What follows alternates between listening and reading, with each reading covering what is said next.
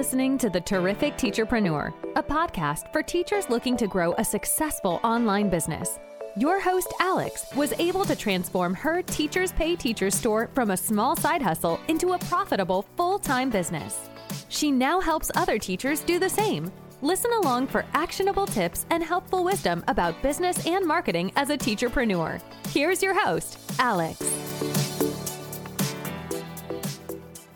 Hey, welcome back to another episode of the Terrific Teacherpreneur podcast. Today, I'm going to be talking about Pinterest and specifically 8 things that you need to do in order to find success on the platform. I know that Pinterest can be very tricky for most TPT sellers. It's ever-changing and evolving. The algorithm changes, the analytics change.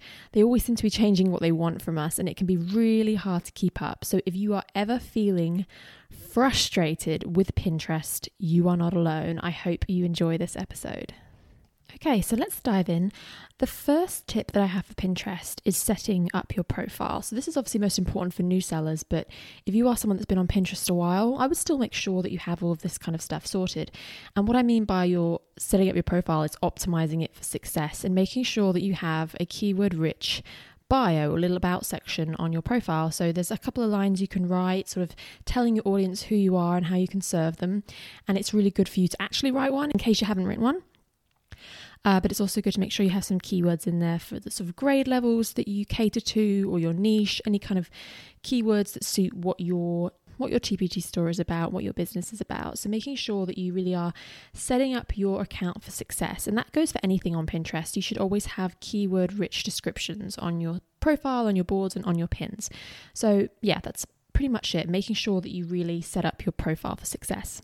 The next thing that I think is really important is your boards. So boards are a big part of Pinterest because that's where our pins are living. So they also need to be set up correctly.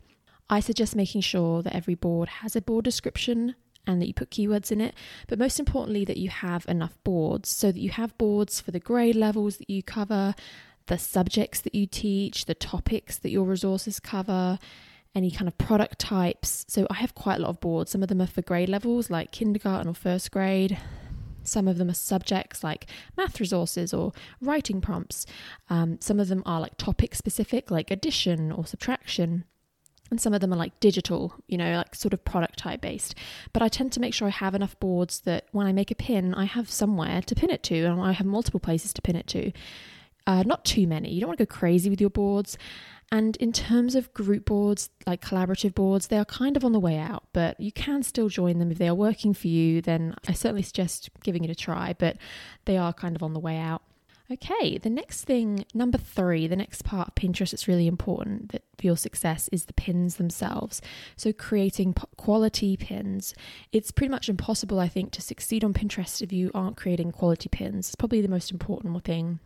I really recommend in-action product photography. I've always found that to be really, really powerful, showing your resources in action. So this is great for like crafts and paper products, but using mock-ups is another way to make your digital products feel really alive. And I think it helps teachers visualize what your resource is going to look like in their classroom. I mean, if you just show them a screenshot, it just doesn't have that same appeal. When you show that worksheet colored in or cut out or written on, they can imagine it in their classroom on Monday morning. So I always suggest making your pins as in action as you possibly can. Product photography all the way. The next thing I wanted to say for number 4 is video pins. Basically, pins that are catching the eye can be a really big game changer. So if you've not been making the most of video pins, I definitely suggest giving it a try. It's stopping the scroll because it's moving and it's just simply catching the eye. But I also think that Pinterest favors its new features. So it favored video pins for a while. It's favoring story pins. I always suggest diversifying your content. So don't just make one thing. Make static pins, make video pins, make story pins, try all the different features of Pinterest, and obviously see what works for you. If you find that static pins are performing better, then maybe make more of those. If you find that story pins are doing really well for you, focus on those, but make sure that you have a mixture of the 3. Personally, I like to do one of each as a minimum. I find that it's really good to have them all, but sometimes the video pins what performs better, but I still give static pins or story pins or whatever a try. number 5, the next thing is an important one, and this is descriptions. So this is a really important part of Pinterest, and I suggest that you definitely focus on this if you're trying to grow your account or get out of a bit of a slump, and that is writing keyword-rich pin descriptions. When I first started Pinterest, I didn't even write them. I don't think I wrote titles either. I just literally uploaded a photo. I had no idea what I was doing back then. Now, obviously, I put a keyword-rich title, but I also use all 500 characters if I can and write a nice lengthy pin description that's full of keywords. I don't do keyword stuffing. I just make sure there's as many in there as possible. So I'm really into SEO at the moment and trying to get as many keywords as I can into anything on Pinterest, because it's a search engine. We've got to remember that it's not a form of social media. So number 6, the next thing you need to focus on Pinterest is your pinning strategy. Now, the truth is you could have the most amazing pins in the world, but if you aren't really pinning them, then they're not really going to get seen by anyone. So it's important that you know how to pin, when to pin, where to pin, how often to pin, how many pins to make, all of those questions. Now, I don't want to be here for like 5 hours on this podcast, so I can't really answer them all. But I will just give a brief overview that I really feel you should be focusing on fresh pins. Pinterest is really valuing that at the moment as of 2020 and 2021. So unless that changes, for now, I would definitely say create new content. That's what it wants from us. It doesn't want us rehashing old pins and repinning them over and over and over. So when you make a new product, make a couple of new pins. When you write a blog post, make a couple of new pins. If you aren't making a product at the moment, that's okay. You could make a pin for an old product or maybe just take a break for a bit, but what I don't recommend is repinning other people's content excessively. It's a sort of trap that a lot of people fall into. They do these pinning parties and these sort of, I'll pin for you, you pin for me kind of things. They're not really valuable use of your time, because your time is pretty precious, but also Pinterest isn't valuing that anymore. They've come out and said that they prioritize fresh content over saving other people's content. So if you see a cool pin on Pinterest that you want to use in your classroom, it's a really cool hack, by all means save it to a secret board or save it to one of your personal classroom boards, but that's kind of the only pinning you should be doing of other people's. Mostly spend your precious time that you have as a very busy teacherpreneur creating fresh pins for your own business, and not trying to pin someone else's probably poor quality pin for the sake of like a pinning party or something. So that's my suggestion, focus on the fresh content if you can. Next up, number 7, my main tip is for analytics. It's really important that you understand how your pins are performing if you are going to continue to have success, or if you actually want to see success. So I would definitely recommend taking the time to understand your analytics section of Pinterest, looking at what all those words mean, studying how your pins are going. But what I don't suggest is fixating on your analytics. Don't check your pin stats every single day, because it will drive you crazy. Maybe pop on there once a week or a couple times a month and just check to see which pins are performing well. Don't fixate on the numbers. Just notice, well, hey, that type of pin is performing really well right now. I might try to recreate something like that. So if I can see that my boom card video pins are doing well, then I might continue making those. And if a static pin for a blog post isn't doing very well, I probably won't make too many of those. I use my analytics to guide what pins I'm going to create next. The next thing, the last thing, tip number 8 is for promoted pins. Now, this is not something I recommend that really brand new people do, because you should really solidify your organic strategy first. You should really know what you're doing on organic content and grow your Pinterest, and then when you're ready you can try some promoted pins. I don't suggest doing promoted pins unless you know what you're doing. It's not, you just be kind of throwing money away. So this is something for more experienced pinners to maybe give a try. My suggestion with promoted pins is to promote a pin that you have faith in that's going to do well. So maybe a pin that you know is already doing well organically, a type of pin that you know performs well. You want to put money behind something that you think is going to have some success, and that goes for your products too. So maybe don't pick your worst selling products. Maybe there's a reason it's not selling at the moment. Maybe promote a product that you know is going to do well, that might actually get you that return on investment. But yeah, give promoted pins a try if you feel fairly confident with them. Don't feel like you have to do it just because it's tip number 8 on this podcast.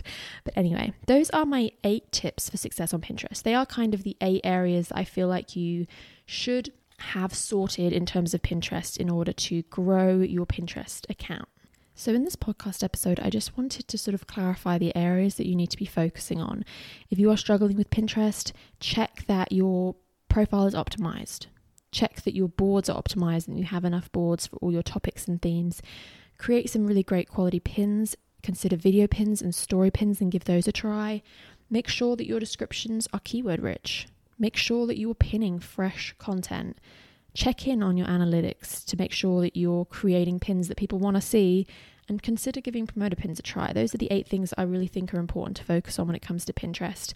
Now, if you are really struggling, like you just truly want to tear your hair out when it comes to Pinterest, I don't suggest just trying to fumble around in the dark. That's kind of what I did when I first started. I had no idea what I was doing, and I spent a good handful of years, probably 2 to 3 years, making very poor quality pins, not writing descriptions, not having enough boards, not having a good pinning strategy, not understanding my analytics, none of it. I had none of it sorted, and it wasn't bringing a lot of traffic to my store, and it wasn't making me money. And that's just because I just genuinely had no idea what I was doing. Now, obviously, I figured it out. It took me quite a while, but I don't really suggest doing what I did. I just don't think figuring it out on your own is the best way. If you are really, really struggling, I do suggest that you spend some time learning about Pinterest. If you obviously don't have a lot of money to invest in your business at the moment, maybe just look at free blog posts, free YouTube videos, free blogs and articles and sources of information if you can. But if you are someone that does have money to invest, like, you know, your store is bringing in quite a few $100s here and there, you actually do have money, I would suggest considering investing in a Pinterest course, or perhaps hiring a Pinterest VA, like a virtual assistant, to help you, or getting an audit of your Pinterest account, doing something, taking action basically, because like I said, fumbling in the dark is not what's going to bring you traffic. Now, those 8 things I talked about are the pillars and the sort of fundamental things I have in my Pinterest course. I really truly believe that they matter. So if you haven't heard of it, I do have a Pinterest course. It's called Terrific Pinning, and I created it in 2020 because I remember that feeling of frustration with Pinterest. And it's not just new sellers. It's not just when you first start Pinterest, it's hard.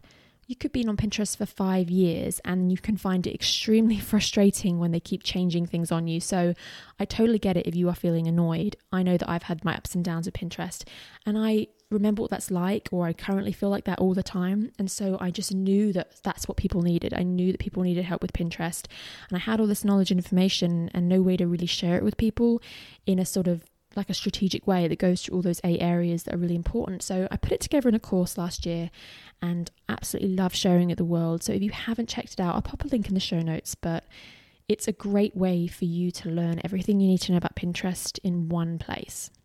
It's got video tutorials, it's got some written lessons if you're someone that prefers reading things instead of watching videos, you know, it caters to both learners, and it's got lots of tutorials and even some mock-ups and things in there to really help you get a handle on Pinterest. Anyway, I really wanted to keep this podcast episode nice and short today.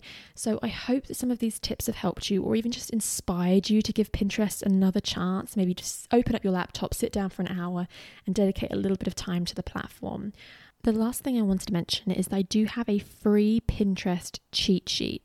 It's a document that has a keyword bank, it's got example sentences, it's kind of got my strategy for how I write Pinterest descriptions. So if that's something that you want to work on, I will put a link in the show notes. That's all I have to share today. Have a terrific day.